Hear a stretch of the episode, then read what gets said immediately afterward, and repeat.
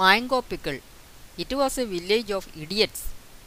They were not merely idiots, but the godfathers of fools. They all had a habit of preserving mangoes in brine for days to prepare pickles when it was its season. Once one of them said to the others, It is really expensive to preserve mangoes in large jars of brine. I think that there is any easy way of preserving our mangoes in brine. Let us choose a pond and make it its water brine adding salt to it. Then we can preserve our mangoes in it. When it is time to pick up the mangoes back, let us fill our jars enough. All the villagers felt this suggestion to be worthy. And so they decided to act accordingly.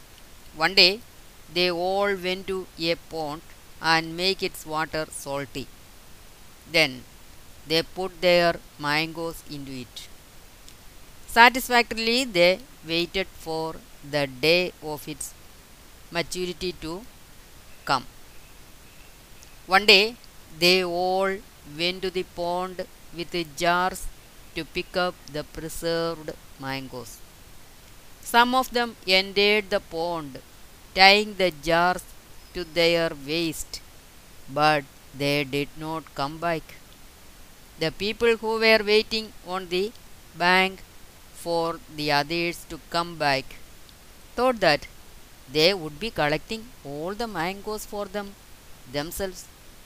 So, with larger and larger jars, the others also entered the pond, but none of them could come out. The decomposed mangoes had formed a slimy and gluey mud under the pond. All who entered the pond were caught in the mud and drowned. They would have thought of it before.